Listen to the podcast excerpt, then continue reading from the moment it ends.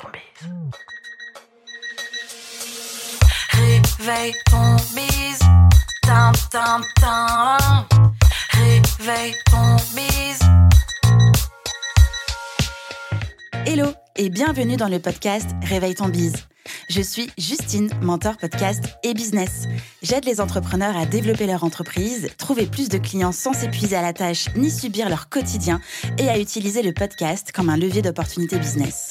Si vous êtes à la recherche de conseils, astuces et inspirations en entrepreneuriat, marketing digital, podcasting et stratégie d'entreprise pour réveiller votre bise, eh bien vous êtes au bon endroit. Je vous réveille tous les lundis matins à 6h, seul ou avec des invités pour vous aider à accomplir tous vos objectifs, vivre votre meilleure vie et développer le business de vos rêves. Prêt à attaquer cette nouvelle semaine à fond? Moi je le suis. C'est parti pour l'épisode du jour. Bonne écoute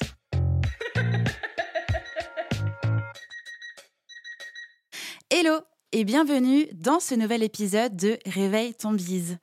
Voilà, c'est fait. J'ai récidivé. Je me suis incrustée dans le podcast Créatrice Power de Eleonora. Encore un merveilleux podcast que j'ai eu la chance d'accompagner dans Mova il y a quelques mois. J'ai eu aussi la chance, d'ailleurs, d'être sa première invitée et son premier épisode de podcast. Eleonora et moi avons décidé de publier sur Réveil ton euh, cet épisode de podcast puisque je sais que dans la salle, parmi vous, il y a des créatrices, des entrepreneuses qui ont envie de créer une entreprise pour vendre leur création ou l'ont déjà fait. C'est un sujet qui me tient à cœur et encore jamais vraiment abordé jusqu'à aujourd'hui dans le podcast. Vous découvrirez quels sont les changements à opérer pour passer d'un loisir créatif à une réelle entreprise dans laquelle vous vendez vos créations, surtout pour en vivre. Spoiler alerte, nous parlons de mindset, de priorité, de stratégie et des nombreuses casquettes à endosser tout en s'assurant que c'est bien fait pour vous. C'est un épisode qui rappelle les bases du rôle d'entrepreneuse, entrepreneuse créative et les pièges, obstacles à éviter. Je vous laisse découvrir tout ça dans ce super épisode et je vous souhaite une bonne écoute. À toutes mes copines et collègues créatrices, bonjour. Justine, bienvenue et merci d'avoir accepté mon invitation à venir papoter avec moi pour les auditrices de Créatrice Power. Ce premier épisode avec toi m'enchante énormément et je dois reconnaître qu'il a un petit goût tout particulier parce que tu es celle qui a semé la graine du podcast dans ma tête à un moment où je cherchais comment concrètement pouvoir aider et soutenir les créatrices. Dans l'épisode du jour, tu vas nous aider à comprendre d'un point de vue business les points auxquels il faut faire très attention lorsqu'on décide de passer d'une activité de loisir créative à une réelle entreprise créative. Je suis persuadée qu'avec ton expérience de mentor business et ta capacité à débloquer les situations les plus critiques d'entrepreneurs et entrepreneuses, tu es la personne tout indiquée pour nous expliquer comment mettre ou remettre en place une entreprise créative avec des fondations solides et comment la faire perdurer dans le temps. Et oui, les filles, qu'on le veuille ou non, décider de vendre ses créations, c'est aussi accepter de jouer le jeu de l'entrepreneuriat avec tout ce que cela implique. Mais avant de nous lancer dans le vif du sujet, j'aimerais te demander, Justine, de te présenter pour les auditrices de Créatrice Power qui ne te connaîtraient pas. Dis-nous qui tu es, ce que tu fais et comment tu, tu peux aider, entre autres, les entrepreneuses créatives au quotidien.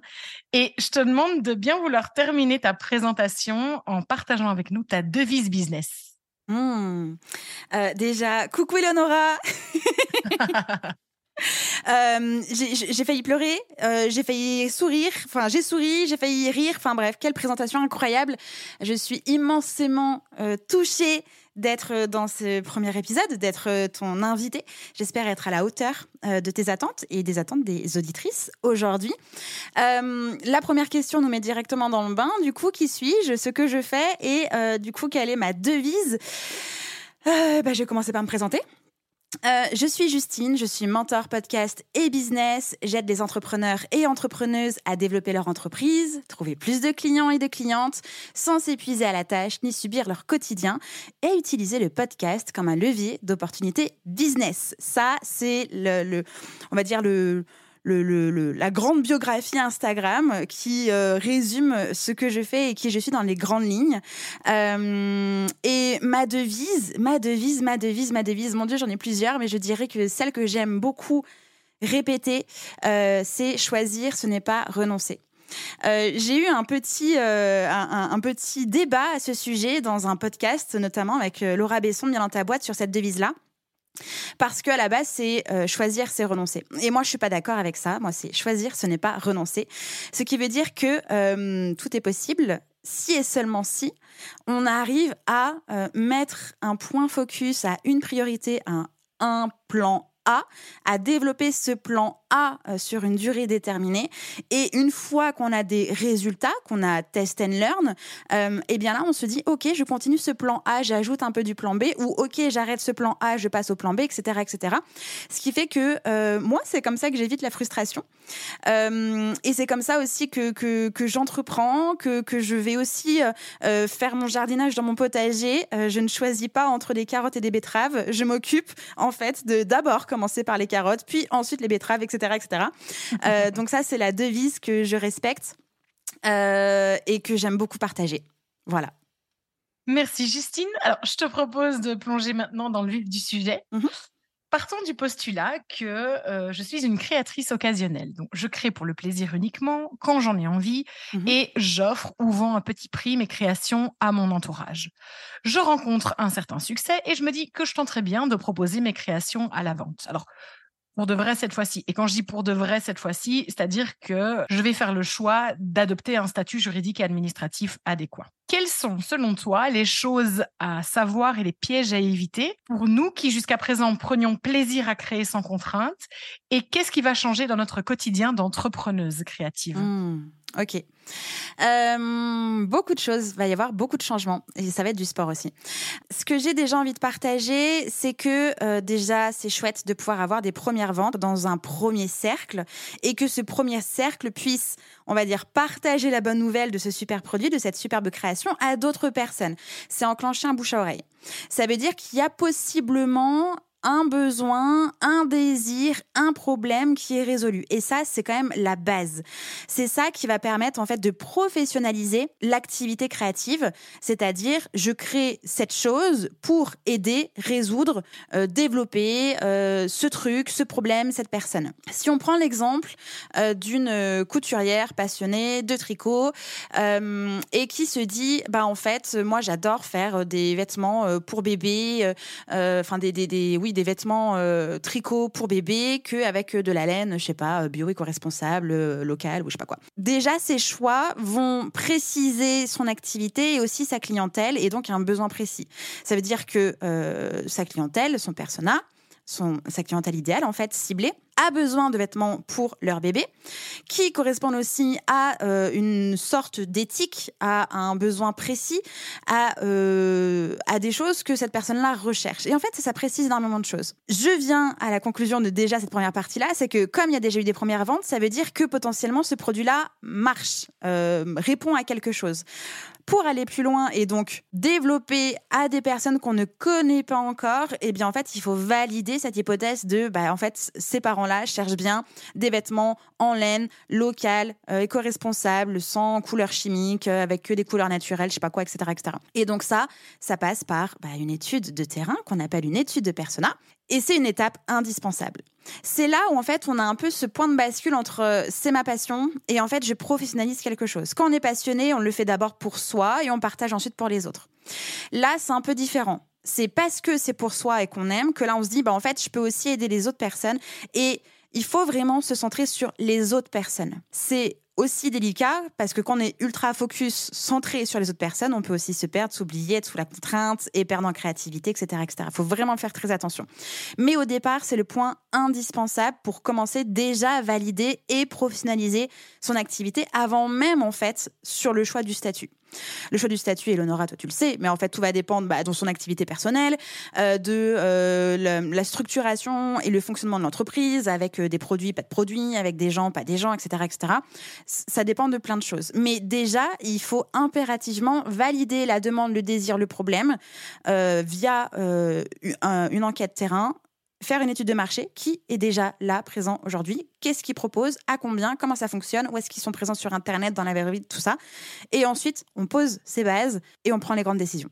Et dis-moi un petit peu, tu parlais de, de persona. Euh, Est-ce que Mhm. tu peux, en quelques mots, expliquer aux créatrices qui nous écoutent ce que c'est concrètement? Parce que c'est vrai qu'on en entend Mhm. souvent parler, mais je crois que c'est euh, moins évident de réellement comprendre jusqu'où il faut pousser la réflexion. Hmm. Ok. Euh, le persona peut être perçu comme euh, le grand méchant loup, alors qu'en fait, il faut plutôt le percevoir comme son ou sa meilleure amie entre, enfin, business, vraiment. C'est sa boussole, c'est sa direction.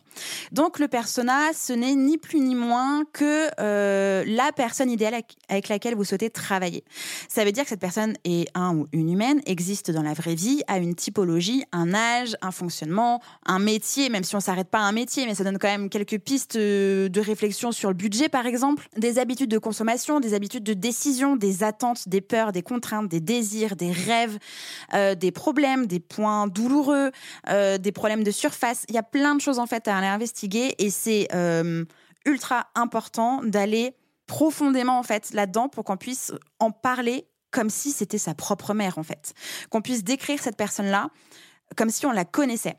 Euh, comment est-ce qu'on fait? Eh ben en fait, on prend la somme des personnes qui ressemblent plus ou moins à ce client idéal, à cette cliente idéale, et on commence par en faire un portrait robot. Alors, euh, le portrait robot, ça ne veut pas dire que vous allez euh, avoir que cette personne-là et que vous allez avoir que cette personne-là toute la vie. Ça veut dire qu'en fait, vous allez pouvoir, d'un point de vue de l'imaginaire, vous l'imaginez du coup, et vous aider à prendre les bonnes décisions. typiquement, si je sais pas, elle s'appelle Marine, elle a 27 ans, elle est euh, je sais pas, rédactrice web, euh, elle adore les chats, euh, elle adore travailler chez elle en pull tricoté à la main avec que de la laine faite avec de la teinture naturelle, je sais pas quoi, etc., etc. Ça donne plein d'informations. Via l'âge, vous allez avoir des informations de présence sur les réseaux sociaux, mais aussi de présence sur la vraie vie, de sa façon de prendre des décisions, de s'informer, de se divertir, de passer à l'acte d'achat. En fait, c'est hum, une mallette au trésor qu'il faut absolument réussir à ouvrir et à utiliser à bon escient. D'accord et dis-moi un petit peu, est-ce que tu pourrais, souligner ce qui concrètement va changer dans le quotidien de, cette femme ou de ces femmes qui vont mmh décider de passer le cap de l'entrepreneuriat créatif? bah, en fait, les objectifs vont changer et par conséquent la manière de les atteindre aussi. Au départ, l'objectif, alors si je me rapporte moi ma propre histoire via mon premier podcast Justin Tune, qui était ni plus ni moins qu'un podcast passion, sans objectif financier, clairement, comme il n'y avait pas d'objectif financier, euh, tout ce que je voulais, moi, c'était m'amuser, c'était partager, c'était apporter de la valeur, c'était rencontrer des personnes, réseauter, etc. etc. Euh, dès lors que euh, j'ai vu que c'était une opportunité business, que c'était un vrai levier de, de prospect, de développement d'entreprise, de visibilité, etc. Bah là, l'objectif a changé. Comment est-ce que avec mon podcast, je vais pouvoir aider d'autres entrepreneurs à lancer leur podcast et donc à développer leur entreprise? Et donc là, en fait, on passe sur un plan d'action qui répond à un objectif. Donc, ça veut dire qu'on sort un peu de la zone de confort, mais aussi de plaisir. On n'est plus, on n'est plus là que pour créer. On est là pour créer, pour attirer, pour donner confiance pour convaincre et donc convertir. Et donc toutes ces étapes-là peuvent créer des zones de friction où en fait on se dit ah, mais c'était bien plus simple quand j'avais juste du kiff de partager et puis euh, comme j'avais pas d'objectif financier de vivre de cette activité-là, en fait je pouvais faire ce que je voulais. Et ben là c'est la grande question. Est-ce qu'on a envie, oui ou non, de vivre de son activité? Et si oui, quels sont les objectifs à atteindre et les actions à mettre en place pour les atteindre?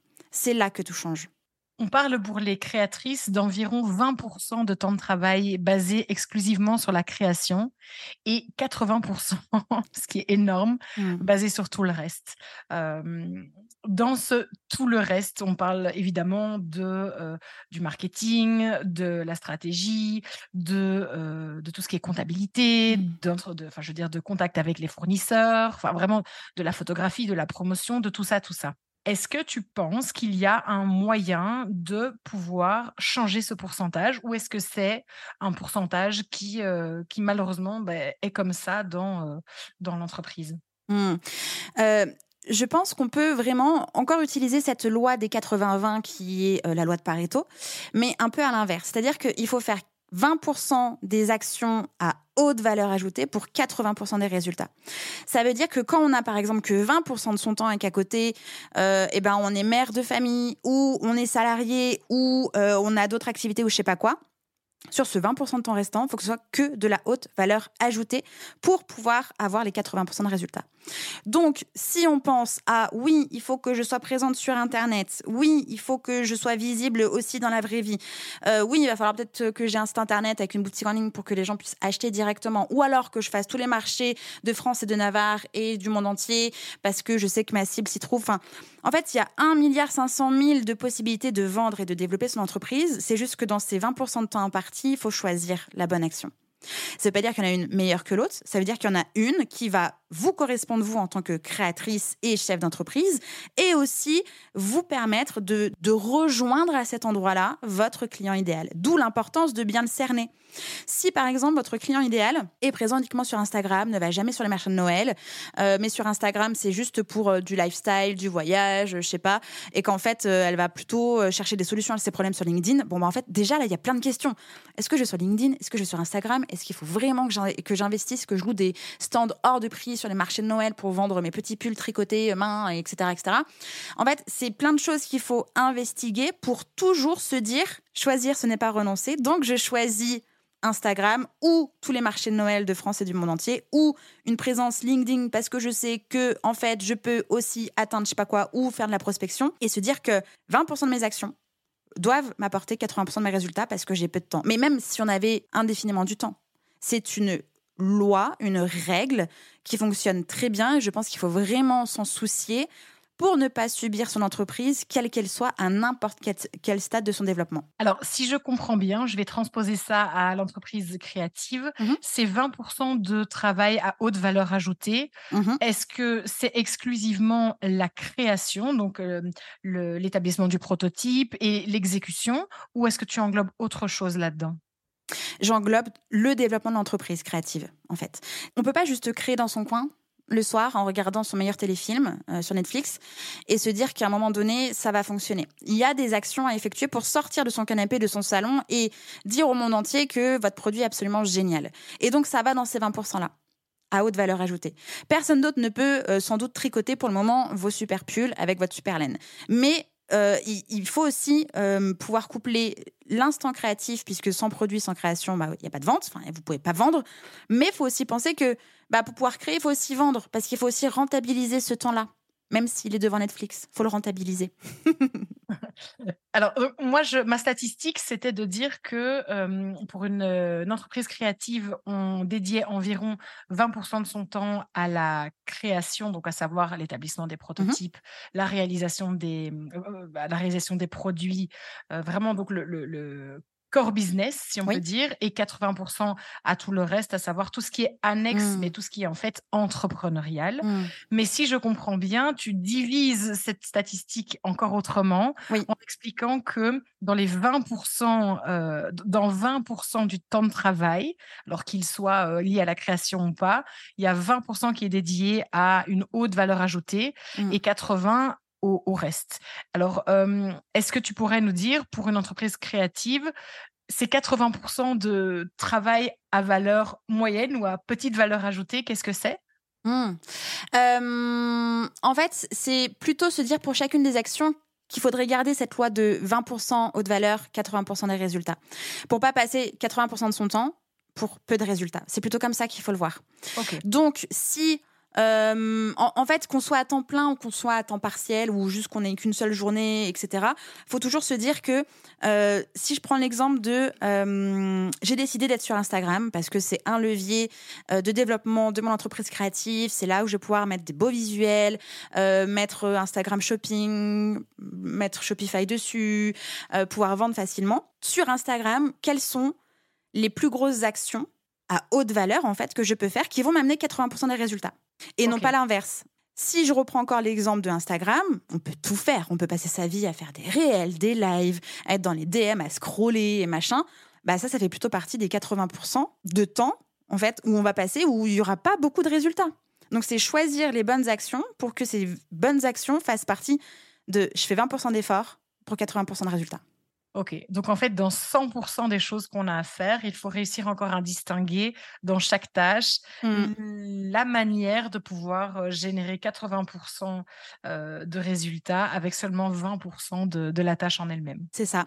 Si je prends l'exemple du podcast, euh, toi-même tu sais, un podcast, c'est pas juste se mettre derrière un micro, n'est-ce pas? Il y a plein d'actions à faire euh, autour du podcast pour pouvoir être visible. Bah, en fait, ces plein d'actions doivent être réfléchies et faites parce qu'on n'a pas toute notre vie euh, à faire du podcast, mais que le plus gros problème, la plus grosse difficulté en fait quand on a un podcast, c'est d'être découverte.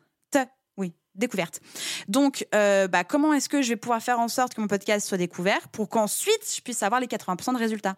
Donc, peut-être qu'on peut mettre beaucoup d'efforts sur toute la visibilité, la stratégie qu'il y a autour sur les réseaux sociaux, euh, articles de blog ou articles de blog, présence sur telle ou telle plateforme, etc., partenariat, je sais pas quoi, pour en fait avoir 80% de résultats. Ça veut dire beaucoup d'écoute, euh, de conversion, de confiance, d'échange et des opportunités business. Ok, effectivement.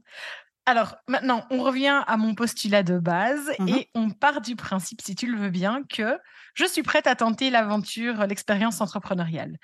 Quelles sont, selon toi, les choses à mettre en place d'un point de vue business toujours pour passer de, de mon hobby ou de ma passion à la gestion d'une réelle entreprise créative Et alors, Mhm. avant que tu me répondes, les filles, je souhaiterais préciser quand même que vous êtes considérées comme une entreprise créative dès le moment où vous vendez des produits. Il n'y a pas besoin d'avoir des employés ni un certain Mhm. chiffre d'affaires. Donc, il ne faut pas croire que parce que vous êtes toute seule sur un, un coin de table dans votre salle à manger, que Mhm. tout ça ne s'applique pas à vous et que vous n'êtes pas une entreprise créative.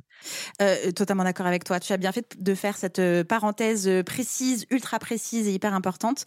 Euh, on a parlé précédemment de l'étude de sa cible. Donc ça, on, a vu que c'était un point euh, primordial et c'est euh, ô combien le premier point en fait.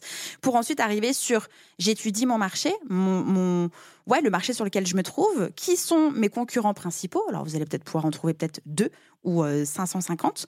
Choisissez 100, euh, je sais pas, entre 5 et 10 grand maximum qui vous inspire, qui vous ressemble et en fait trouvez votre différenciation. Trouvez ce qui va vous démarquer. Alors, plusieurs points, votre niche, votre produit, leur spécificité, mais surtout votre personnalité.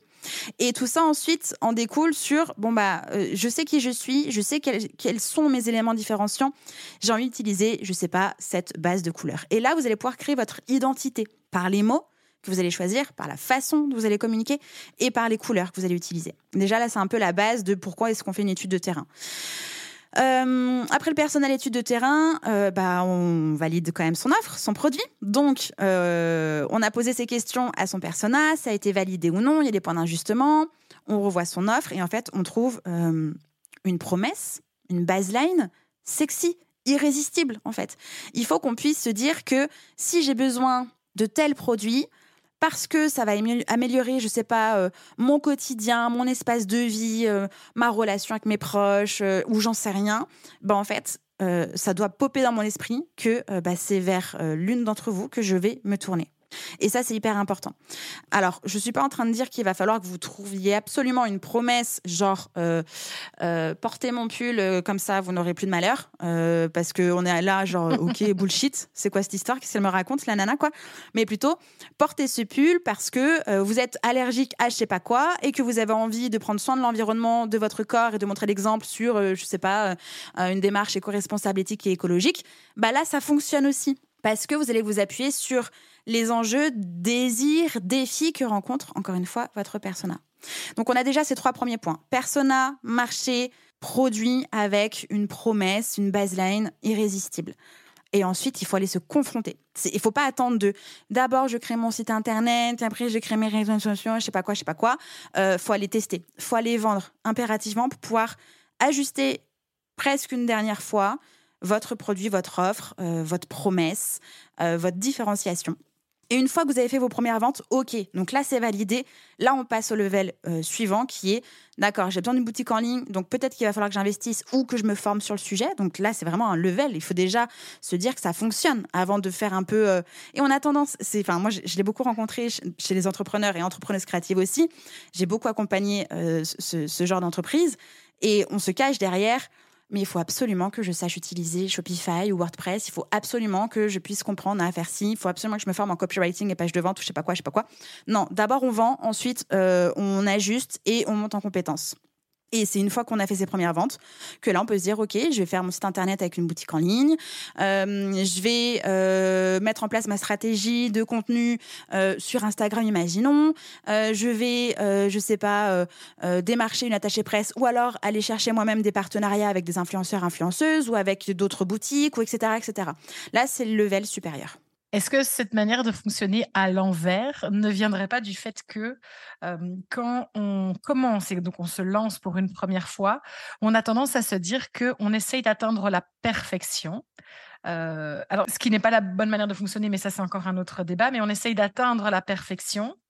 Euh, et donc, quelque part, on se dit que, OK, une fois que j'aurai mon site, ce sera le site et ça ne bougera plus. Et on se projette dans une vision qui est immobiliste parce que j'aurai atteint ce que je veux et ça ne changera pas.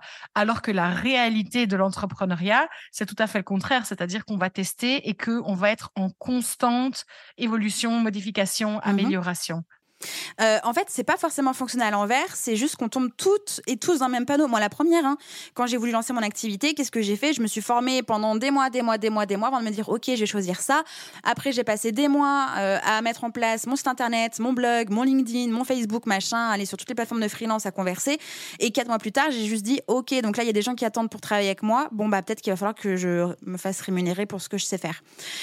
J'aurais pu vivre plutôt de mon activité si j'avais fait un peu le truc inverse de ok, je sais ce que je vais faire, et eh ben je vais aller le vendre via euh, les personnes que j'ai ciblées et que j'ai validées. Et ensuite, au fur et à mesure, je construis le reste. On a un peu tendance à penser que parce qu'on a un site internet, déjà, ce sera parfait et ça ne bougera jamais, alors que c'est vraiment faux. Et surtout qu'un site internet fait gage de confiance et de légitimité, alors que non, en fait. Gros exemple, combien d'entreprises sont des entreprises d'arnaque de dingue avec des sites internet de folie? Et nous, on est là, genre, waouh, grand design, super expérience utilisateur et tout. mais en fait, derrière, c'est une entreprise fantôme, c'est des vieux gens, c'est voilà, c'est des gens qui n'existent même pas. Donc, en fait, le site internet, oui, c'est une vitrine, mais ça ne fait pas tout.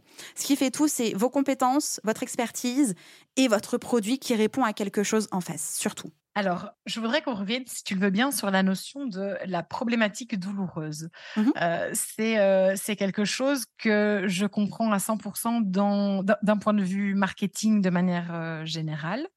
Mais d'un point de vue de la création, donc quand je parle de personnes qui vont créer de leurs mains, ou que ce soit des objets tangibles ou pas Mmh tangibles d'ailleurs, hein, mais quand on parle vraiment de, de création, j'ai un peu plus de mal à m'identifier à la problématique douloureuse parce que souvent, il faut le reconnaître, on va acheter une création parce que ça nous parle, c'est quelque chose de très subjectif en fait. On va avoir, pour prendre l'exemple de la céramique, on va avoir les tasses de Madame A, Madame B, Madame C, ce sont Mmh. toutes des tasses. Le- leur but est, est vraiment de, enfin, je veux dire, euh, tout, le but est identique, c'est de boire de son café, son thé. Mais par contre, Madame A va en vendre tous les mois, euh, elle va vider son stock, et Madame C n'arrivera pas à, à les vendre. Euh, Comment est-ce que comment est-ce qu'on peut peut-être euh, définir ou, ou expliquer cette- ce point douloureux Mmh. euh, pour les créations? Alors pour le coup, si on reprend l'exemple des tasses, effectivement, on peut, par exemple, rien n'est douloureux sur le fait de boire un café. Ce qu'on veut, c'est avoir un bon café. Euh, le le point douloureux pourrait être la qualité de son café, mais pas sur la tasse. Et donc on pourrait trouver n'importe où une tasse. Là où on va se décider sur une tasse, c'est si votre persona a une appétence sur la matière première, sur, euh, je sais pas, d'où vient cette matière première, les conditions euh, dans laquelle cette tasse a été créée Est-ce qu'il y a une histoire derrière cette tasse? Est-ce que, je sais pas, votre entreprise permet une réinsertion de jeunes, de foyers, de je sais pas quoi, etc. En fait, là aussi, euh, les choses se jouent. Donc, c'est pas tant un point douloureux, c'est plutôt un point qui va euh, faire en sorte que votre persona soit se reconnaisse, soit a envie euh, d'évoluer ou d'appartenir à une communauté. Si je prends par exemple, euh, si je prends, alors pour le coup c'est pas tant une création de petite entreprise créative, mais la marque Ispac. Je sais pas si tu te souviens, c'est une marque de sac à dos. Il fallait Toute mon impérativement, adolescence. voilà, donc bah, pareil, il fallait impérativement au collège, passer la cinquième, avoir un Ispac. Sinon on n'était pas dans le bleu, blanc, rouge. Et ben moi j'en avais pris un en édition limitée s'il te plaît. Ah. euh, qui était tagué toutes les couleurs et tout, qui coûtait du coup plus cher. Pourquoi? Parce que je voulais avoir un élément différenciant et pas avoir le même ISPAC euh, rouge ou bleu ou noir ou gris qu'on voyait partout. Euh, mais tu vois, on avait besoin d'avoir ce sentiment d'appartenance. On pouvait avoir un, sac à dos euh, simple, hein, de n'importe quelle marque, même sans marque. Parce que notre point douloureux, c'était comment est-ce que je vais pouvoir déplacer mes cahiers euh, et mes livres sans que ça se déchire et sans que ça abîme tout ce qu'il y a à l'intérieur, tu vois.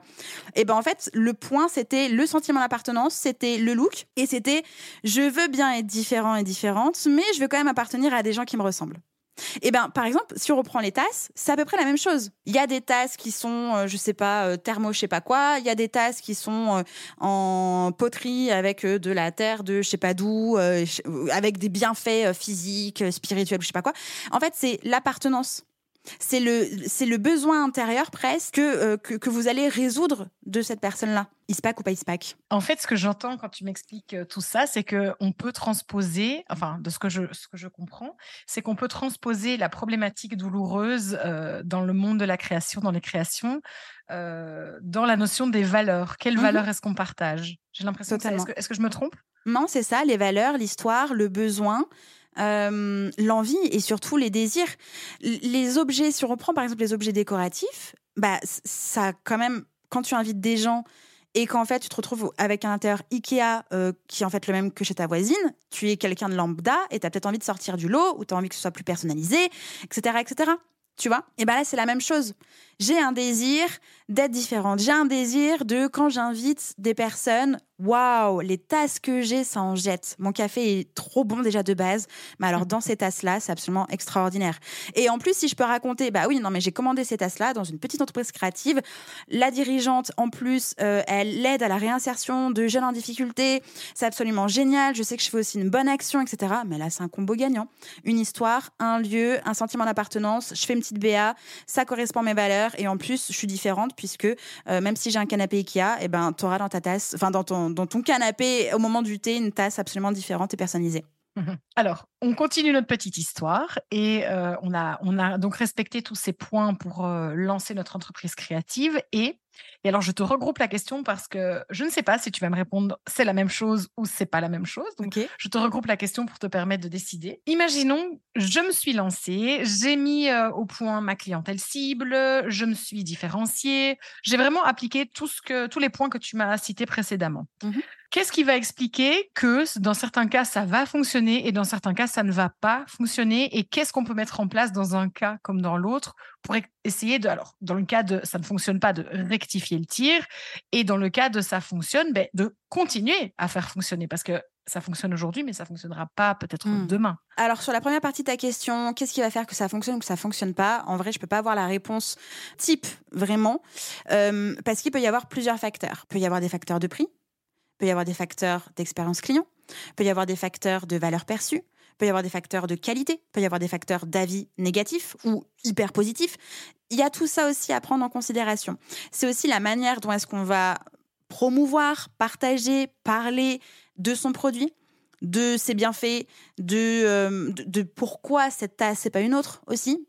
Donc c'est, ça englobe en fait tout ça. Par exemple, on peut avoir la meilleure tasse, absolument révolutionnaire, euh, qui euh, est accessible en matière absolument parfaite, sans impact négatif sur la planète, qui euh, en plus n'exploite pas des petits enfants, je sais pas trop où dans le monde, mais aide les enfants à une réinsertion ou à créer des bourses, je sais pas quoi. Bah, peut-être que ça peut ne pas fonctionner. Si dans sa stratégie marketing, si dans son discours, ça coince, en fait, on peut ne pas rencontrer son public. Mais ça peut aussi venir de nous-mêmes. Peut-être qu'on a une personne qui, on peut ne pas avoir confiance en nous, on peut ne pas savoir vendre, et puis on peut être quelqu'un, alors je veux pas dire mal poli, mais en tout cas un peu trop distant, froid, pas dans le commercial ou le customer care. Ou... Bah, en fait, ça aussi, ce sont des facteurs de réussite ou pas réussite. Qu'est-ce qu'on fait dans ces cas-là? Bah, quand euh, ça marche bien, bah, en fait, on continue de monitorer. Donc, ça veut dire qu'on surveille le 20% de ces actions si ça apporte bien les 80% de résultats. On surveille, en fait, ce qu'on met en place pour pouvoir ajuster. Si, par exemple, je décide de faire, euh, je sais pas, une campagne promotionnelle sur X jours euh, sur un lot de 6 tasses. Imaginons. Euh, je vais mettre en place une séquence mail de vente, je vais euh, faire euh, des actions sur Instagram et j'aurai en plus proposé à mes clients super fidèles de partager cette grande nouvelle et de leur proposer X pourcentage sur les ventes. Trois actions principales. Ben, en fait, sur ces trois actions principales, on va pouvoir surveiller le taux de clic sur ces mails, euh, taux d'ouverture, s'il y a le, le taux de conversion également, quel est le pourcentage des ventes liées euh, au mail. Sur les actions Instagram, ok, j'ai publié X posts, c'est quoi euh, le taux de conversion, c'est quoi l'engagement, c'est quoi le taux de clic dans la bio Instagram. Euh, sur les partenariats affiliés, ok, j'ai mis beaucoup d'énergie à rallier une communauté d'affiliés autour de moi, euh, de partenaires en fait. Qu'est-ce qui s'est passé pour avoir ce gros taux de vente ou ce petit taux de vente, par exemple? On analyse pour pouvoir justement continuer à performer, à avancer et évoluer. Rien n'est acquis. Tout bouge tout le temps. Votre marché, vous, votre business, euh, la Terre, le Soleil, la Lune, tout, tout, tout. Donc il faut tout le temps surveiller ce qui se passe, même quand ça fonctionne et surtout même quand ça fonctionne. Dans le cas où ça fonctionne pas, bah pareil, on analyse. Euh, pourquoi en fait euh, bah, ma campagne promotionnelle n'a pas fonctionné? Pourquoi est-ce que Jacqueline de l'entreprise numéro 1, et ben en fait ça marche super bien sur un produit similaire, mais pourtant plus cher, et moi j'ai un produit avec ce truc-là en plus et je suis moins cher. Pourquoi? Pareil, on analyse sur les actions qu'on a menées et on réajuste. Est-ce que c'est une façon d'écrire dans ses mails, donc le copywriting? Est-ce que c'est la page du produit qui est, je sais pas, pas responsive, ça veut dire qu'on peut pas- pas bien la lire sur téléphone mobile ou sur tablette? Est-ce qu'en fait, j'ai pas mis assez de boutons panier sur ma page? Peut-être que ça se voit pas. Euh, peut-être que j'ai mal euh, argumenté mon produit. Peut-être que j'ai trop parlé des spécificités et non pas de l'histoire, des valeurs, de la provenance, de pourquoi, du comment et de ce que ça allait pouvoir euh, apporter dans la vie de ma personne ciblée. Il y a plein de choses qu'on peut investiguer, mais il faut en fait pouvoir regarder les actions pour justement ajuster ce qui a fonctionné, ce qui n'a pas fonctionné, ce qui doit être amélioré, ce qui doit être supprimé, ajusté. Et en fait, c'est que du test and learn dans les deux cas, que ça réussisse ou que ça ne réussisse pas. Euh, J'aimerais terminer cette, cette discussion avec toi que, que j'adore avec une petite question un peu plus axée autour de l'entrepreneuse derrière l'entreprise, derrière euh, la, la boutique. Qu'est-ce que je peux faire, moi, comme, euh, comme euh, entrepreneuse créative, pour tenir sur la longueur? L'entrepreneuriat, on sait que c'est fatigant, on sait que c'est un Mhm. marathon, Mhm. c'est pas un sprint. Quelles sont concrètement les choses que je peux mettre en place pour ne pas me cramer les ailes tout de suite? Hmm. D'autant plus que euh, la création, c'est quelque chose qui est vraiment lié à la passion. Et donc, je pense que dans le- l'esprit collectif, on a cette idée de se dire, elle fait ce qu'elle aime, donc elle ne peut pas se brûler les ailes, ce qui est Mhm. totalement faux. Oui, c'est ça. Euh, c'est une superbe question, très pertinente, et je vais adorer y répondre, donc je me lance. Euh, la première chose, vraiment, et c'est l'indispensable, c'est vraiment l'indispensable, le BABA à la base, et c'est aussi la première chose que l'on met euh, à la poubelle, c'est soi. C'est faire de soi sa meilleure cliente, sa priorité. Si, par exemple, je prendre mon propre exemple. Quand j'ai lancé mon activité, ça a tout de suite euh, fonctionné. J'ai eu tout de suite, 15 jours après mon immatriculation, pardon, mes premiers clients. Et en fait, je suis rentrée dans un truc de ça marche, ça vient. Et en fait, j'ai arrêté de communiquer, j'ai arrêté euh, de m'écouter, de créer des choses, de me former. Et j'étais juste un peu en mode routine, tant que ça marche, ça marche, tant que ça marche, ça marche. Et puis, je suis qui, moi, pour faire autre chose, en fait, finalement, parce que ça marche. Alors, autant continuer, en fait. Bah non. Parce qu'en fait, on rentre dans un cercle vicieux, c'est comme si on devenait un, un hamster, tu sais, qui tourne à fond dans son espèce de boule, là, dans sa cage, comme ça, et on court, on court, on court. En fait, non, non. À un moment donné, l'hamster et nous-mêmes, on est là, genre, euh, c'est quand que ça s'arrête? C'est trop difficile. Je suis pas venue là pour souffrir. J'ai créé un truc, c'est affreux. C'est affreux. Donc, c'est se remettre au centre. De quoi, moi, j'ai besoin pour vivre financièrement, temporellement parlant, charge mentalement parlant, euh, ambitionnellement parlant, tout ça. De quoi moi j'ai besoin en fait? Pourquoi j'ai créé ça? Pour moi, pour les autres il où le juste milieu? Je veux y passer combien de temps? Je veux générer combien de chiffres d'affaires? Je veux telle ou telle chose, travailler avec tel ou tel client, je veux telle telle relation, je veux euh, avoir une équipe, pas d'équipe, etc. Ça déjà c'est hyper important. Parce qu'en fait on est l'église au milieu de notre propre village, on est notre meilleur outil, on est notre seul même outil principal dont on doit prendre le plus soin. Et donc si on se considère comme sa meilleure cliente, bah en fait ça tend sur euh, le cadre de je dois faire en sorte de me respecter, prendre soin de moi, prendre du temps, écouter mes besoins, mes désirs, mes moments off, mes moments de créativité, mes moments où je vais être méga dans le rush parce que je suis super bien, je suis à fond, et les moments en fait où j'ai envie de rien. Faut écouter tout ça et faut accueillir et laisser la place de.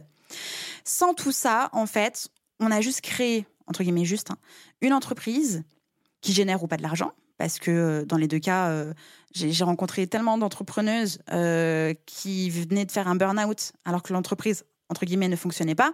C'est juste qu'en fait, elles étaient ultra dispersées, elles se sont oubliées, elles avaient juste besoin que ça marche. Et comme ça ne fonctionnait pas, elles ont euh, redoubler d'efforts pour que ça fonctionne. C'était pas les bonnes actions, c'était peut-être pas la bonne offre, ni la bonne cible, ni le bon marché, etc., etc. Donc que ça fonctionne ou que ça fonctionne pas, il faut à chaque fois se remettre au centre, vraiment. Et donc, pourquoi ne pas euh, euh, insérer une routine de début de journée comme une routine de fin de journée? Si vous avez besoin, faites 5 minutes de cohérence cardiaque trois fois par jour, 5 minutes dans une, enfin 15 minutes du coup dans une journée, c'est rien comparé au temps que vous passez sur Instagram à scroller ou TikTok. C'est abusé. Voilà. Euh, vous, aimez lire? Lisez. Vous aimez faire des mots croisés? Eh ben, existez dans votre temps, existez dans votre planning, au même titre que vous allez passer du temps à faire votre compta, au même titre que vous allez passer du temps à euh, converser sur Instagram avec vos prospects. Vous avez besoin de ce temps-là pour vous.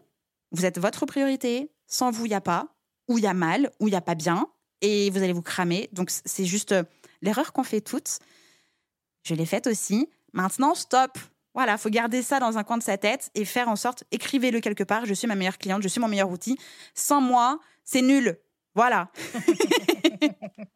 Alors, euh, Justine, j'aimerais, euh, j'aimerais te demander de partager avec nous. Je sais que tu en as déjà partagé euh, plusieurs dans, cette interview, mais quel serait ton conseil business ultime pour les entrepreneuses créatives qui nous écoutent? Mmh. Eh bien, en fait, c'est un autre mantra un autre mantra euh, que je sais depuis des années, que j'applique plus ou moins, qui m'est revenu en pleine face la semaine dernière. Et donc le seul, unique, méga, giga conseil, c'est que vous avez les clés, vous pouvez y arriver, et il n'y a que vous pour y aller.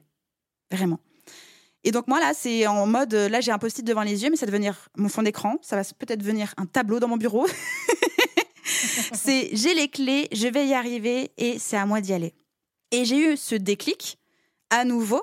Il n'y a pas si longtemps que ça, parce que j'ai participé toi-même, tu sais, Eleonora, à une semaine, euh, à un séjour de, jeûne et de randonnée. Donc j'ai jeûné, hein, c'est pas juste parce que je suis jeune, j'ai jeûné pendant une semaine et j'ai fait de la rando en même temps. Et je me suis rendu compte à quel point j'avais les ressources en moi de pouvoir tout faire et qu'en fait c'était mon cerveau qui m'empêchait de pouvoir tout faire. Et euh, donc, ça veut dire qu'on travaille son mindset et qu'on peut travailler son mindset quand on se répète plein de fois de euh, je suis formidable, ou je suis belle, ou je vais y arriver, ou je peux y arriver, ou j'ai tout pour réussir, ou je peux aller demander de l'aide, ou j'accepte de demander de l'aide, ou je peux me faire respecter si je me. Enfin bref, peu importe la phrase, qu'on peut aussi qualifier de phrase Pinterest un peu bateau, partez du principe que vous avez les clés, vous pouvez y arriver et qu'il n'y a que vous, en fait, pour faire les choses. Et euh, ça fait écho à une des citations que j'aime beaucoup moi-même, c'est celle, alors je vais, je vais pas la citer parce que je ne me rappelle pas précisément, mais l'idée, l'idée derrière cette citation, c'est de dire si on veut que quelque chose change dans sa vie, on doit changer les actions, on doit se comporter mmh différemment. Oui. Et en tout cas, c'est comme ça que moi je comprends euh, le, mantra que tu viens de partager avec mmh nous. C'est vraiment cette idée de dire, mais euh, on peut le faire, il faut simplement essayer de le faire et se donner les, les moyens et la chance d'y arriver. Oui. Pour les moyens et la chance d'y arriver, les moyens ne veut pas dire passer 80 heures. Encore une fois, pensez à 20% des excellentes bonnes actions pour les 80% de résultats. Euh, c'est pas parce qu'on travaille 70 heures, 80 heures, 90 heures que ça va justement tout, tout, tout, tout exploser, tout, tout propulser et être une entreprise absolument géniale. Il y a plein d'exemples d'entreprises qui travaillent, je sais pas, 4, 10, 15, 20, 25 heures par semaine et ça roule de ouf. Ça roule de ouf parce que c'est les bonnes actions. Et la chance, la chance, on la provoque. On la provoque par les actions, les rencontres, euh, la découverte, l'ouverture au monde, à l'autre, à soi. Euh, ça, c'est c'est pas être forcément au bon endroit au bon moment, parce que euh, bon, des fois, ça tombe pas du ciel comme ça, mais c'est déclencher des opportunités avec du coup les bonnes actions humaines, digitales, rencontres, développement personnel, etc., etc. Alors, Justine, merci, merci beaucoup. Si je, vais terminer avec cette question. Si tu devais euh, me recommander une créatrice ou une experte du monde de la création euh, qui aurait des choses intéressantes à raconter dans ce podcast, est-ce qu'il y a un nom qui te vient en tête? Oh, Mon Dieu, toi? Ce serait drôle si tu veux, je t'interviewe dans ton podcast. Eh ben, le rendez-vous est pris. Euh, Moi, ça on me va. Mais s'organisera vraiment. ça avec grand plaisir. Mais il faut quand même que euh, j'explique pourquoi toi. Je t'en prie. Voilà, tout de même. C'est pas juste te jeter des fleurs pour te jeter des fleurs. Ça me gêne. Euh, Mais vas-y. parce que je te connais depuis un moment, que j'ai. Avant qu'on travaille ensemble toutes les deux sur ton entreprise, sur le podcast, tout ça, on a été au même endroit, au même moment, dans un programme euh, en commun pour des questions et des problématiques différentes. Et euh, je t'ai vu te questionner. Je t'ai vu, comment dire, mettre les mots, investir en fait, que ce soit temps, énergie, argent, sur ton entreprise créative, en parallèle euh, de ton activité professionnelle actuelle et de ta vie d'humaine. Euh, je t'ai vu avancer, réfléchir, euh, faire deux pas en avant, trois en arrière, cinq pas en avant, six pas en arrière, etc., etc. euh, pour te lancer Les aujourd'hui. calculs ne sont pas bons, Kevin. Oui, mais ce sont les tiens, Eleonora. Et en fait, je trouve que c'est hyper inspirant, euh, déjà sur ton parcours, mais aussi sur tes créations. C'est génial. Et l'histoire, et les valeurs, et l'envie que tu. Enfin, le- ton why, le moteur de pourquoi en fait tu as créé ça. Et, et, et, les, et tes créations, à qui tu les as vendues, pourquoi tu les as vendues, ce que tu comptes en faire, ce que tu ne veux pas en faire, où est-ce que tu vas avec ça. Euh, moi, je trouve que c'est hyper inspirant. Et, et parce qu'il y a, y a ce qu'on voit, il y a ce que je sais, il y a ce que tu montres, il y a ce que tu montres pas. Et je trouve qu'on pourrait faire un, un excellent épisode de podcast dans ton podcast à ton sujet. Eh ben, merci, merci mille fois, Justine. Merci beaucoup. Euh, eh ben, écoute, on, on, on, on Elle a rougi oui. Heureusement, à part toi, personne d'autre ne le verra. en tout cas, merci mille fois, Justine. Merci pour ton temps, pour ton expérience, pour euh, ton expertise. Je noterai bien évidemment toutes les informations te concernant dans la description de l'épisode de ce podcast.